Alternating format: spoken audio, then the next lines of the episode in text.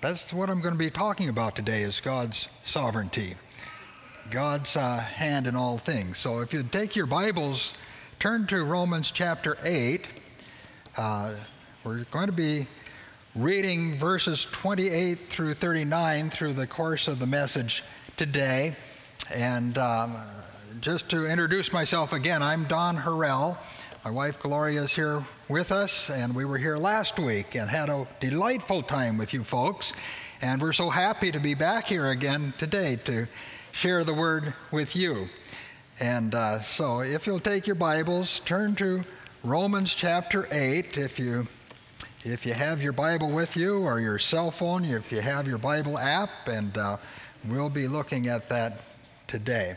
Let's uh, just ask God again to bless. Father, I do pray that you'll bless our time in your word.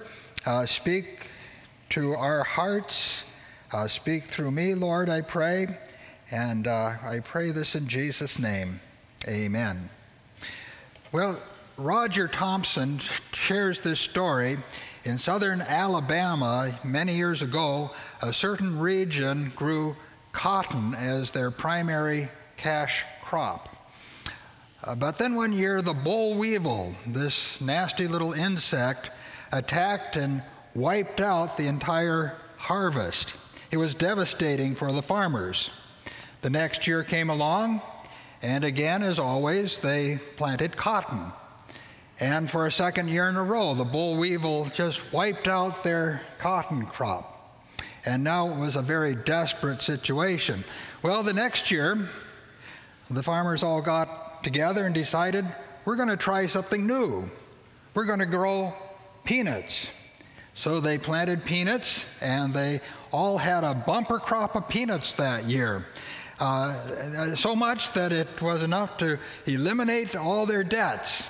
And in the end, they erected a, a monument in the town square, a monument to the boll weevil. Well, it illustrates a point, okay? That God can take all the things that happen in our lives and work them together for good. That's the message of Romans 8 28. It's a familiar verse to many of us. In the ESV, it reads, And we know that for those who love God, all things work together for good for those who are called according to his purpose. The NIV reads just a little bit differently, and we know that in all things God works for the good of those who love him, who have been called according to his purpose. I believe that we can take this verse as a promise of God and claim it for ourselves. Uh, Romans 8:28 assures us that in all things God is at work for our good. Now, I have a few questions to ask of this. The first question is To whom does this word of assurance apply? Well, it applies to those who meet two criteria. Uh, first of all, to those who are called according to God's purpose. And what is God's purpose? Well, it is to make us like Jesus. God calls people to himself to be in good and right relationship with him and those who have heard in their hearts God's irresistible call and have responded in faith, these are the called. So the question we ask ourselves today is Have I heard God's call upon my heart? Have I opened up the door of my life to Jesus? That's the question we ask ourselves. Uh, have I asked Jesus to come into my heart, to forgive my sin? To be Lord of my life? If so, I have been called according to God's purpose. well, there's a second criteria, and it's to those who love God. So again, we, we need to ask ourselves a question Do I love God? Do I love God? Uh, 1 John 4 14 through 16. Uh, uh 15 through 16, all who proclaim that Jesus is the Son of God have God living in them and they live in God. We know that we know how much God loves us and we have put our trust in him God is love, and all who live in love live in God, and God lives in them. God is love. When we put our trust in Jesus, Jesus comes into our hearts and he puts his love in us. Is that true in your life? Has God filled your heart with love? Can you honestly say, I love God? I'm sure that none of us can say that we perfectly love God. Uh, we all have a long ways to go in that department. But can we honestly say, I love you, Lord? I do love you, Lord. Those who love God and have been called according to his purpose, well, that's really two sides of the same coin. Both speak of the true believer in Christ. Therefore, if you're a genuine Christ follower, be assured Romans 8:28 applies to you. Now, there's a second question we would ask ourselves of Romans 8:28, and that is, what is our good? Uh, is it our comfort? Is it our pleasure? Is it uh, a happy family with no hassles? Is it a luxury SUV? Is it the Mariners winning the World Series? Wasn't that an amazing comeback game yesterday afternoon? My goodness, I had given up all hope. Well, don't get me started, okay? But, um, you know, what is our good? And to answer that question, we look at uh, verses 29 and 30. For those whom he foreknew, he also predestined to become formed to the image of his Son, in order that he might be the firstborn among many brothers. And those whom he predestined, he also called. And those whom he called, he also justified. And those whom he justified, he also glorified. Now, there's some pretty big, heavy theological words in those verses, and don't let that scare you off. Uh, the main point I'm trying to make here is that our good speaks of conformity to Christ. That is our good. Uh, that's what God wants for us. That's His divine purpose that we be made like Jesus. Now, from start to finish, this is the work of God. Uh, salvation is not a matter of us reaching up to God, it's a matter of Him reaching down to us and saving us and doing a work of grace in our lives. Uh, God knew us before the beginning of time. It's an amazing thought. And God predestined or chose that we should be conformed to Christ likeness. And God called us to Himself. And, all we did was respond in faith to that call. There's no merit in there. There's nothing that we can, you know, pat our backs on. We just merely received and uh, responded to the call of God in faith. And God then justifies us. He gave us right standing with Himself. He declared us righteous in His eyes. And then verse 30 says that those whom He justified, He also glorified. 1 John 3 2 and 3 Beloved, we are God's children now, and what we will has not yet been Uh, uh, has not yet appeared.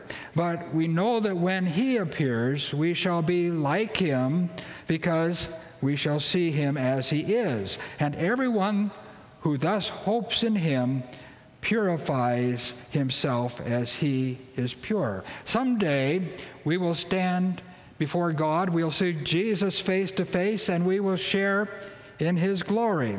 We will be perfectly transformed into his likeness. We'll, we will be finally and completely glorified. It's sure to happen. Right now, we are in process. Uh, God is at work in our lives to purify us, to, to refine us. He is carving, chiseling, sanding, smoothing, uh, polishing us to look more and more like Christ. And someday the process will be complete. We will be glorified. Uh, Philippians chapter 1, verse 6 says, And I am sure of this, that he who began a good work in you will bring it to completion at the day of Christ Jesus. God has begun his good work, and he will surely finish his good work in us. Amen? Romans 8:28 assures us that God works all things together for our good. The good, the bad, the happy, the sad, the pleasant, the harsh, he works all things together for our ultimate good.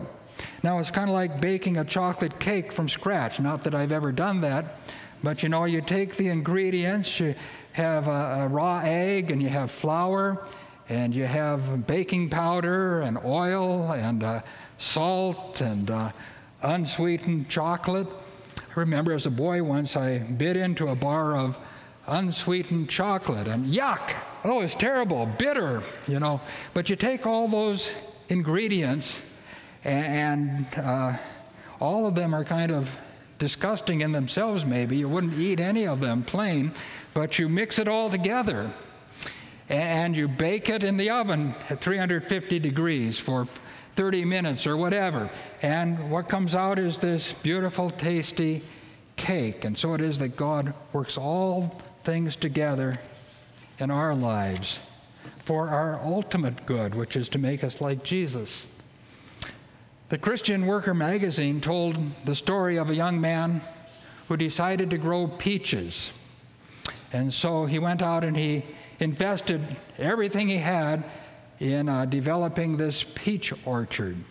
But then disaster hit one spring as a heavy frost wiped out all of the, ple- of the peach blossoms. The next Sunday, he wasn't in church. Sunday after that, he was a no show. Sunday after that, again, he was absent. So uh, his pastor decided, well, I better go pay this young man a visit. And when he got there, the young man blurted out, I'm not going to church anymore. Do you think I can worship a God who cares so little about me that he would let a frost kill all my peaches? Well, the pastor looked at the young man with compassion in his eyes. He said, God loves you better than he loves your peaches. He knows that while peaches do better without frost, it is impossible to grow the best men without frost. God's goal is to grow people, not peaches. You know, there's many things that happen in our lives that we just don't understand. Why, Lord? Why? You know, why did I suffer this financial loss? Why did I suffer this accident? Why are you allowing my child to suffer? Why have you allowed terrible things to come into my life or to affect those I love? Why, Lord? Why? Um, and, and I don't know the answers to those questions always. I know there's things in my life that I've had to ask, why, Lord, have you allowed this to happen? I'm sure that's true for you too. And I know as a church that you've been going through some difficult times. A few months back, you lost your beloved pastor to an unexpected death. And I know that others of you have also been going through some deep, sad things in your lives. And uh, last Sunday, some of you talked to Gloria, my wife and I, after the service. And, uh, you know, we were able to guess, just get a little sense of, of the things that you're going through. Some things we don't understand. We just, we just don't, do we? And, uh, we ask, Lord, why? But can we simply trust God that He's in ultimate control? We don't get it, but God gets it, and He's in ultimate control. And He only wants our best. Now, many of you are familiar with the story of, of Joseph. And uh, Joseph's older brothers were jealous of him, and uh, so they stripped off his beautiful robe and threw him in a dry well and sold him to, uh, to a caravan of traders that came by. Nice guys, huh? Uh, none of my brothers ever did anything that mean to me, but uh, you know, they, Joseph went on down into Egypt, and and uh, he was bought by the captain of this of the guard, and. Um, after a while, uh, the guards, the, the captain's uh, wife, uh, accused Joseph of messing with her. So he got thrown into prison. And uh, there in prison, he was able to interpret some dreams and landed a job as the uh, right hand man to the Pharaoh. And uh, so he was made the Secretary of Agriculture, and he started this big program. There were seven years of, of uh, bumper crops in Egypt, and so they stored away the excess. and uh, then the drought came. And it was a regional drought all over the country, and and uh, people came to buy food, and and eventually uh, Joseph's brothers came down to Egypt to buy food, and to make a long story short, uh, Joseph finally revealed his identity to his flabbergasted brothers, and in Genesis 45, 4 and 5 reads, so Joseph said to his brothers. Come near to me, please. And they came near. And he said, I am your brother, Joseph, whom you sold into Egypt. And now do not be distressed or angry with yourselves because you sold me here, for God sent me before you to preserve life. Well, later, after the death of Jacob, their father, the brothers were afraid that now Joseph's going to get us. Now he's going to get even now. And, uh, and in f- verse 50, chapter 50, 19 and 20, but Joseph said to them, Do not fear, for am I in the place of God? As for you, you meant evil for me. But God meant it for good, to bring about that many people should be kept alive as they are today. Joseph had the godly wisdom to see that God was working all things together for good, even the bad things. God somehow worked it all for good. And there's a tremendous lesson in, in that for us. God has a purpose in all things. Now, that is not to say that we should take a fatalistic view of life. Que sera, sera. Whatever will be, will be. Uh, it makes no difference what I do, how I live, what choices I make. No, we're not saying that. Uh, what we do does matter. The choices we make do count. But the lesson is this we must put our trust in God that He is ultimately in sovereign control. Romans 8:28 and we know we know that in all things, God works for the good of those who love Him, who've been called according to His purpose. We know this, don't we? At least we're supposed to know this. We know. But do we really believe it? Do we really take it to heart? Do we really live with this kind of confidence?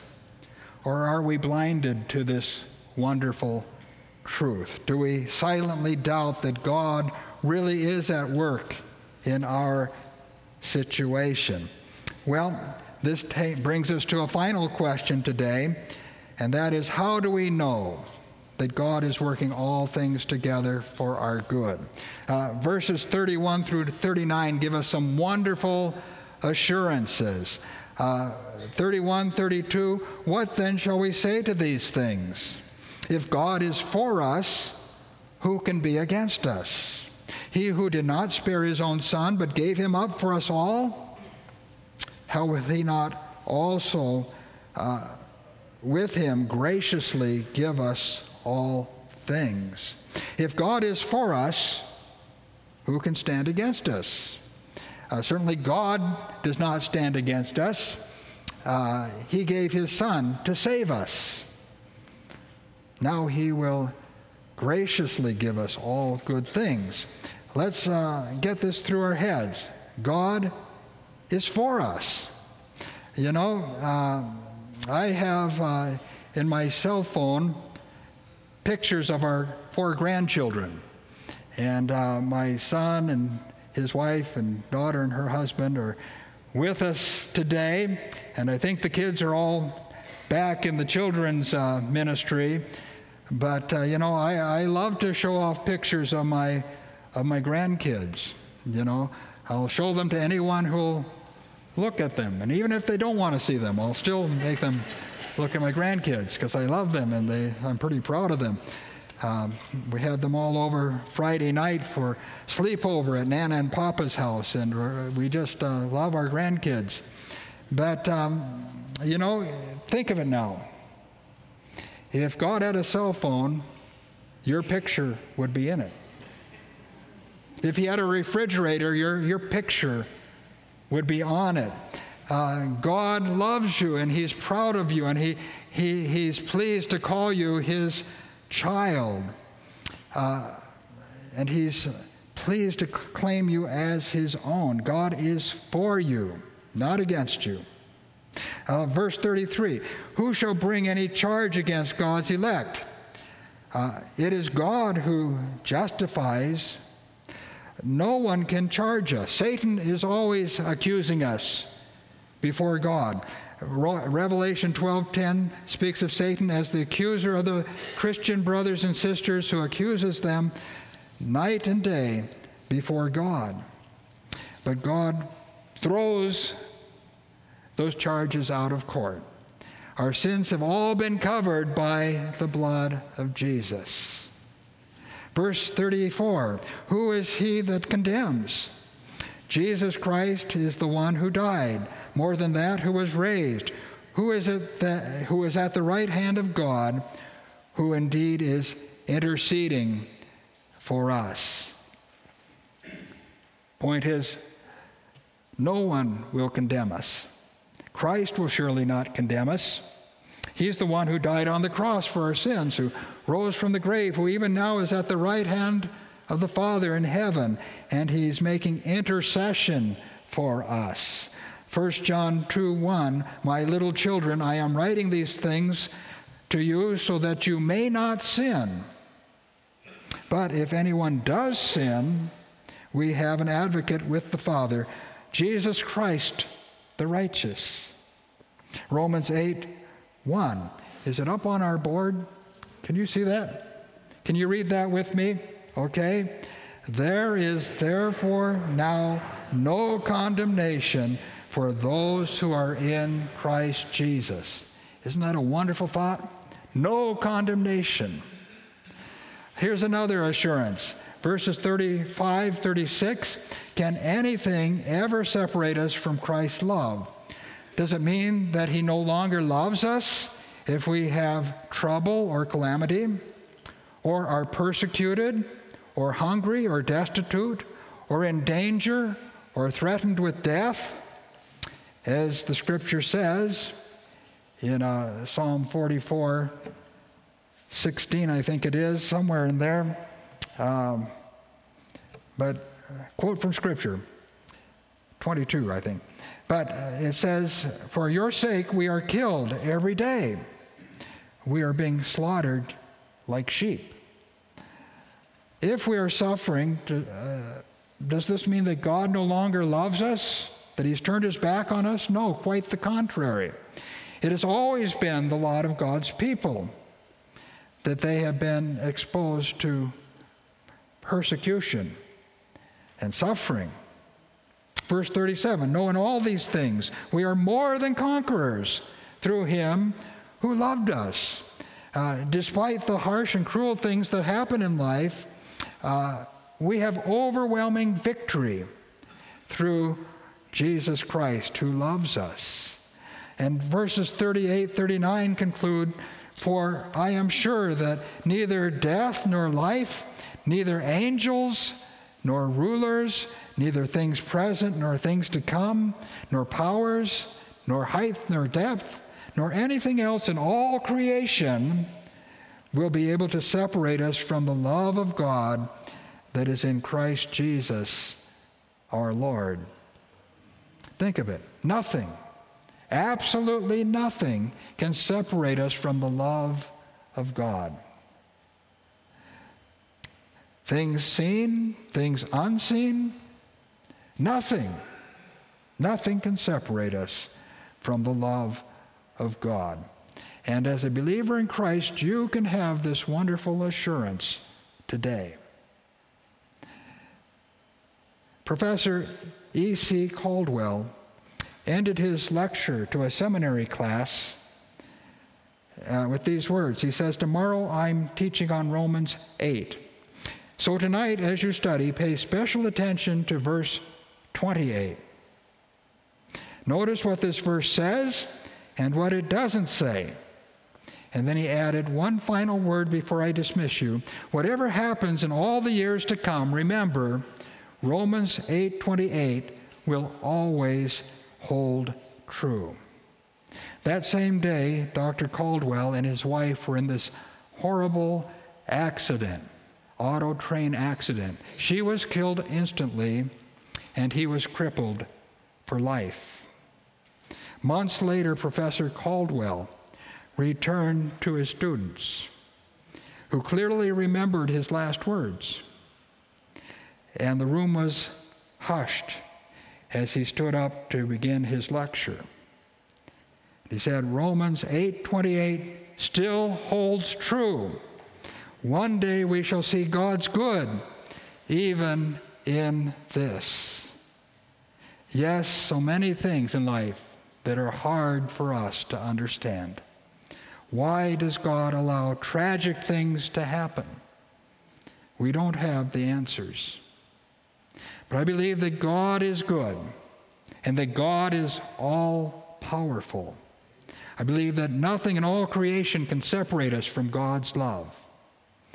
And I believe that someday we, as Christ followers, will see Jesus face to face.